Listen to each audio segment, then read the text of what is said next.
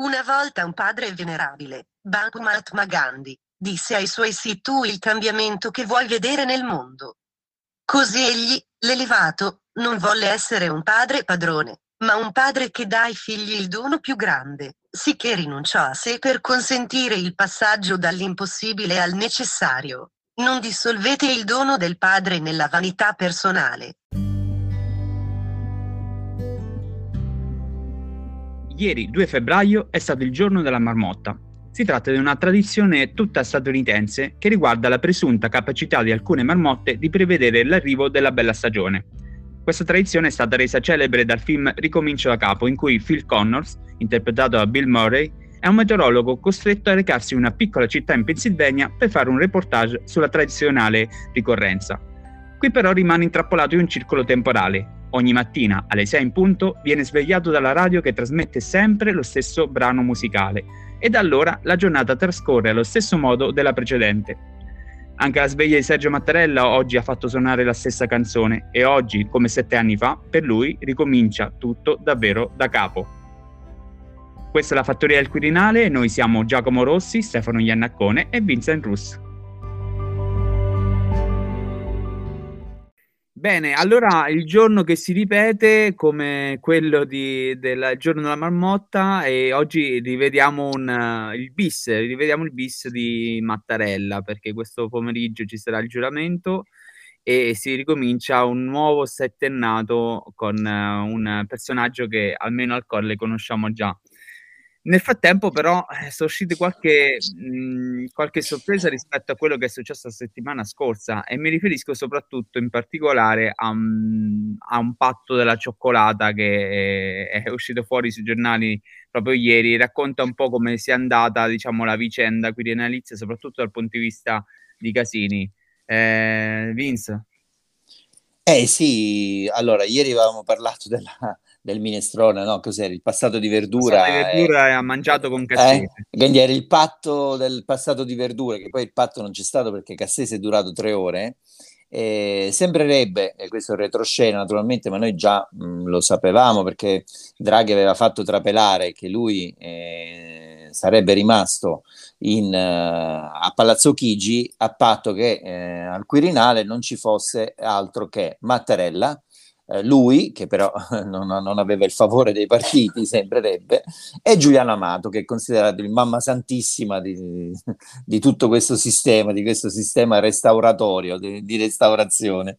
E quindi avrebbe detto no a Casini in questo incontro, in questo dependance del Ministero dello Sviluppo Economico lì a Via Veneto, eh, avrebbe incontrato eh, Mario, avrebbe incontrato Salvini e c'era anche Giorgetti, che è dell'ala draghiana della Lega, e davanti ad una cioccolata calda avrebbe detto no, Salvini, Casini troppo giovane, troppo politico, io non potrei mai accettare di, di fare il numero due, che poi non è il numero due, secondo me è il Premier, perché la nostra Costituzione non, non prevede questo, insomma non potrebbe mai accettare un, un politico come Casini al Quirinale eh, e quindi Casini è stato depennato perché non dispiaceva a un certo punto alla, alla Lega e, to- e, dopo questo atto sono tornate in campo le donne e sono state per, nel giro di qualche ora la Belloni e la Cartabia. A questo punto mi viene il dubbio che, che insomma Draghi, Draghi avesse fatto fuori anche, anche le donne a lui andava bene solo Mattarella bis, ecco, per salvare però, la faccia. Però a un certo punto hai detto che Casini era troppo giovane, ma anche la Cartabia e la Belloni non sono, diciamo così, anziani o perlomeno sono giovani per, per la prospettiva della politica italiana. Appunto, appunto, io penso che Draghi abbia fatto trapelare che lui rimaneva a condizione che che ci fossero solo Mattarella o mamma santissimo come Giuliano Amato, che poi il giorno dopo è stato nominato Presidente della Corte Costituzionale e non, non ha posto alternative. Quindi dite, dite a me no, però io vi dico no a tutto il resto, minacciava le dimissioni. Senti Stefano, quindi mi pare, eh, questa la raccontiamo un po' così come se fosse una cosa normale, in realtà normalissima non è perché eh, sappiamo che il Quirinale è il momento in cui il Parlamento può dire effettivamente la sua. Sappiamo che poi di fatto un po' ha rinunciato a questo ruolo, ma soprattutto il fatto che un presidente del Consiglio abbia avuto un ruolo così mh, da protagonista nell'elezione del Quirinale è, è un po' una cosa che risu- dovrebbe essere strana anche se appunto è passata come fosse la cosa più normale al mondo. Eh. Adesso in realtà mi tocca fare la parte quelli, cioè diciamo che, che un po' scherza perché siamo diventati serissimi ragazzi, eh. siamo diventati analisti raffinati della politica, ma al di là di tutto, diciamo, al di là delle, diciamo, dei, dei, discorsi su, su, su Draghi e, e quant'altro, eh, secondo me appunto c'è un, un, piano, diciamo, una questione che è molto evidente, eh, Draghi mm-hmm. a un certo punto ha dire, chiesto di voleva fare il presidente, no? cioè, io lui voleva fare, gli era stata probabilmente anche promessa questa cosa qui, non credo che fosse proprio solo un capriccio, e, e questo mi, eh, mi, fa pensare che abbia anche ovviamente avanzato in maniera più o meno informale delle richieste. Eh, sicuramente irrituali, ma credo anche, come dire, nella fisiologia delle cose, visto il, diciamo, il contesto in cui eh, si è inserito Draghi. Cioè, ragazzi, noi lo scorso anno l'abbiamo chiam- invocato come il salvatore della patria.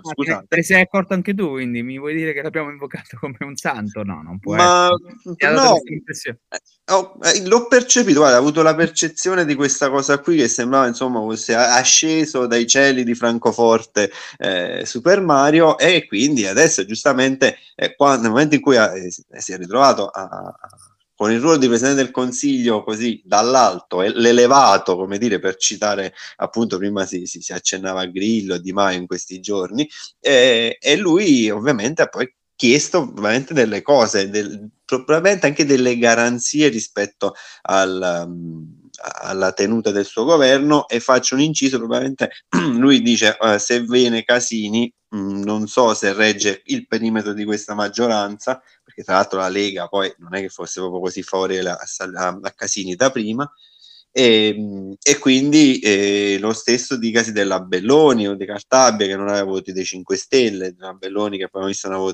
non aveva voti di Renzi nella parte del PD, eccetera. Quindi eh, credo anche che si, lui abbia posto un tema di dire ok, io resto se il perimetro della maggioranza resta tale, se non c'è, tra l'altro questo è una delle poche cose in cui ha detto chiaramente nella, fine, nella conferenza stampa di fine anno a dicembre, famosa quella del nonno al servizio vero, delle istituzioni.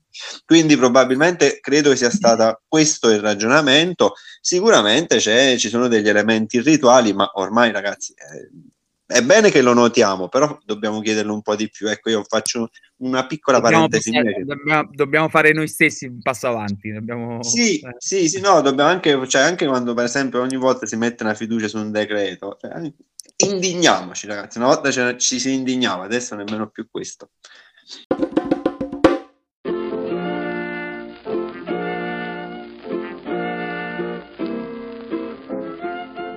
Noi pensate, volevamo fare tanto gli, gli, spiritosi, invece siamo diventati seri e gli altri volevano fare le battaglie, invece sono, si sono trasformati in pacifisti, come, come, come Beppe Grillo che ieri ha, ha pubblicato sul suo blog una, una citazione di, di, Gandhi per mettere pace tra Di Maio e, e Conte. Vince?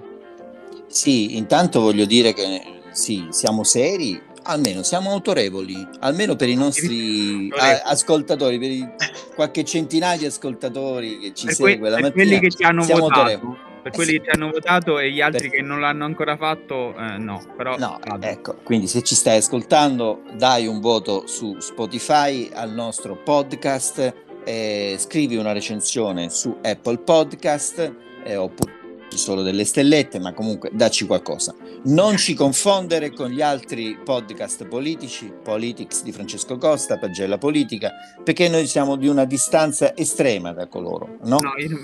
no, no voi non siete da una distanza estrema. Eh, litighiamo pure un po', perché eh, mi certo. hanno detto, un ascoltatore ieri mi ha eh. chiamato privatamente, non mi ha mandato un messaggio attraverso, sì, non mi ha mandato un messaggio attraverso anchor.f, no, non era Grillo era una persona che conosci. Comunque Giacomo mi ha detto ma litigate poco siete troppo d'accordo. No in realtà non, non siamo d'accordo perché comunque sono varie pure. Se voi vedete, no? Tra Giacomo, Stefano e Vince ci sono Beh, un po' di sfumature. Io ancora non ho espresso un'opinione, quindi non posso Ah, tu proprio sei, sei, il democristiano della situazione. È, è, difficile, è difficile litigare con Giacomo se non esprimi ecco, un'idea. sei il Mattarella della situazione. No, io volevo dire due cose. Vabbè, si è capito che Di Maio non mi è molto simpatico eh, e quindi Abbiamo io sono... Allora, per me il Movimento 5 Stelle è Beppe Grillo sento alcuni che dicono no vorrei un Movimento 5 Stelle senza Beppe Grillo. No il Movimento 5 Stelle senza Beppe Grillo si chiama un altro partito Conte fa un altro partito magari con Bersani con chi vuole lui ma è un altro partito. Anche Di Maio se se ne va dal Movimento 5 Stelle fa un'altra roba che con Toti che ne so con Brugnaro con, con Matteo Renzi quello che vuole. Quindi per me il Movimento 5 Stelle è Beppe Grillo che potrebbe decidere anche alle prossime elezioni di fare una mossa pazzesca, di dire basta, io ho, ho fatto, ho cambiato la politica, adesso tutto è cambiato col Movimento 5 Stelle, eh, esperimento riuscito a metà, un po' fallito perché comunque non ha moltissima stima eh, Beppe Grillo, eh, è un po' un carattere un po' un fumino, no? Eh, sapete di Conte che l'aveva a un certo punto silurato, poi richiamato a furor di popolo, anche di Di Maio lo chiama deputatino, quindi Beppe Grillo è il santone di questa setta, tra virgolette, eh, dei grillini del Movimento 5 Stelle. Ieri cosa ha fatto? Ha fatto questo post che facciamo sentire anche con la voce di sintesi durante la puntata, in cui ha messo una foto, una foto di lui nel, film Cercasi Gesù, un suo film degli anni Ottanta, credo. E, però Matte, Gramellini stamattina sulla stampa l'ha preso sul serio e ha fatto uno dei suoi editoriali contro Beppe Grillo, mi sembra veramente sciocco. Comunque, se iniziano a parlare male di Beppe Grillo e del Movimento 5 Stelle, tranne di Di Maio, mi sembra un buon segnale per il Movimento 5 Stelle, al di là di questa resa dei conti che adesso si deve decidere se sarà un'assemblea, si parla di un'assemblea in streaming con gli iscritti di questo incontro pubblico tra Conte, dibattito pubblico tra Conte e Di Maio. Mi chiedo se a questo punto non sia tutto un blef quello che abbiamo vissuto negli ultimi giorni, che alla fine i 5 Stelle si ricompongono, alla fine il centrodestra trova un'intesa per andare tranquilli e compatti al, alle elezioni future e, alla fine magari quello che litiga e si divide è, è il Partito Democratico. È, è, il giorno della marmotta, ragazzi. Non c'è... Diciamo, la foto... all'infinito. La fotografia. È la, esattamente, si ripete all'infinito e quindi credo che sia proprio la fotografia, il giorno della marmotta. Poi al di là diciamo, del giorno della marmotta, io sono sulla questione 5 Stelle, io ho un'idea, mi, son, mi sto costruendo un'idea. A parte che la, la battaglia fra di loro sta iniziando a diventare grottesca e surreale, ben oltre a quello che faceva in passato il Partito Democratico, secondo me, ma perché poi lì ci sono delle dinamiche di comunicazione molto, come dire, eh, molto forti, aspre, eh, battaglie che riguardano anche staff, una roba strana. Comunque, al di là di questo, io credo che la, la traccia del litigio Grillo Di Maio sia, eh, scusi, no, di, di Maio Conte eh, sia una, si chiama terzo mandato.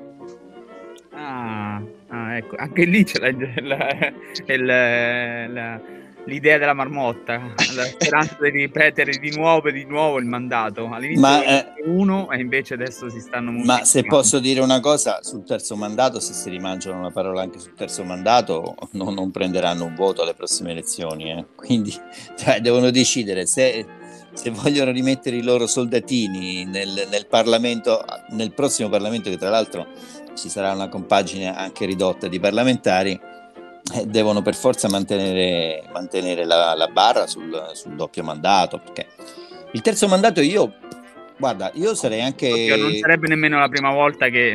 No, sì, non sarebbe, la, prim- certo, sì, non sarebbe la prima volta però mh, qui, questo è veramente un elemento fondativo, nel senso che eh, qui c'è proprio l'idea che siano cittadini normali prestati alla politica e non eh, politici professionisti. Io sarei a favore del terzo mandato e anche del quarto mandato, però devi sceglierli meglio i parlamentari. È ovvio che il Movimento 5 Stelle, gli altri partiti, vabbè, li scelgono nelle segreterie grazie a queste leggi elettorali, lo sappiamo.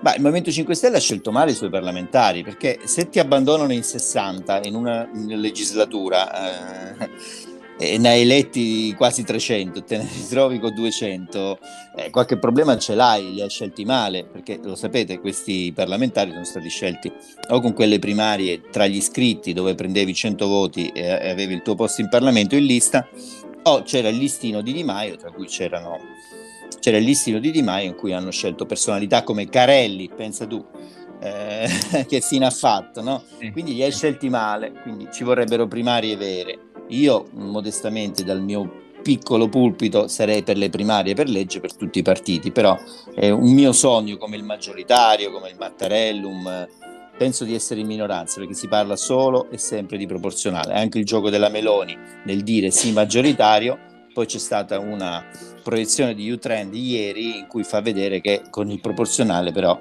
Giorgia Meloni avrebbe mani libere e avrebbe più parlamentari di tutti quanti, almeno stando ai sondaggi di oggi.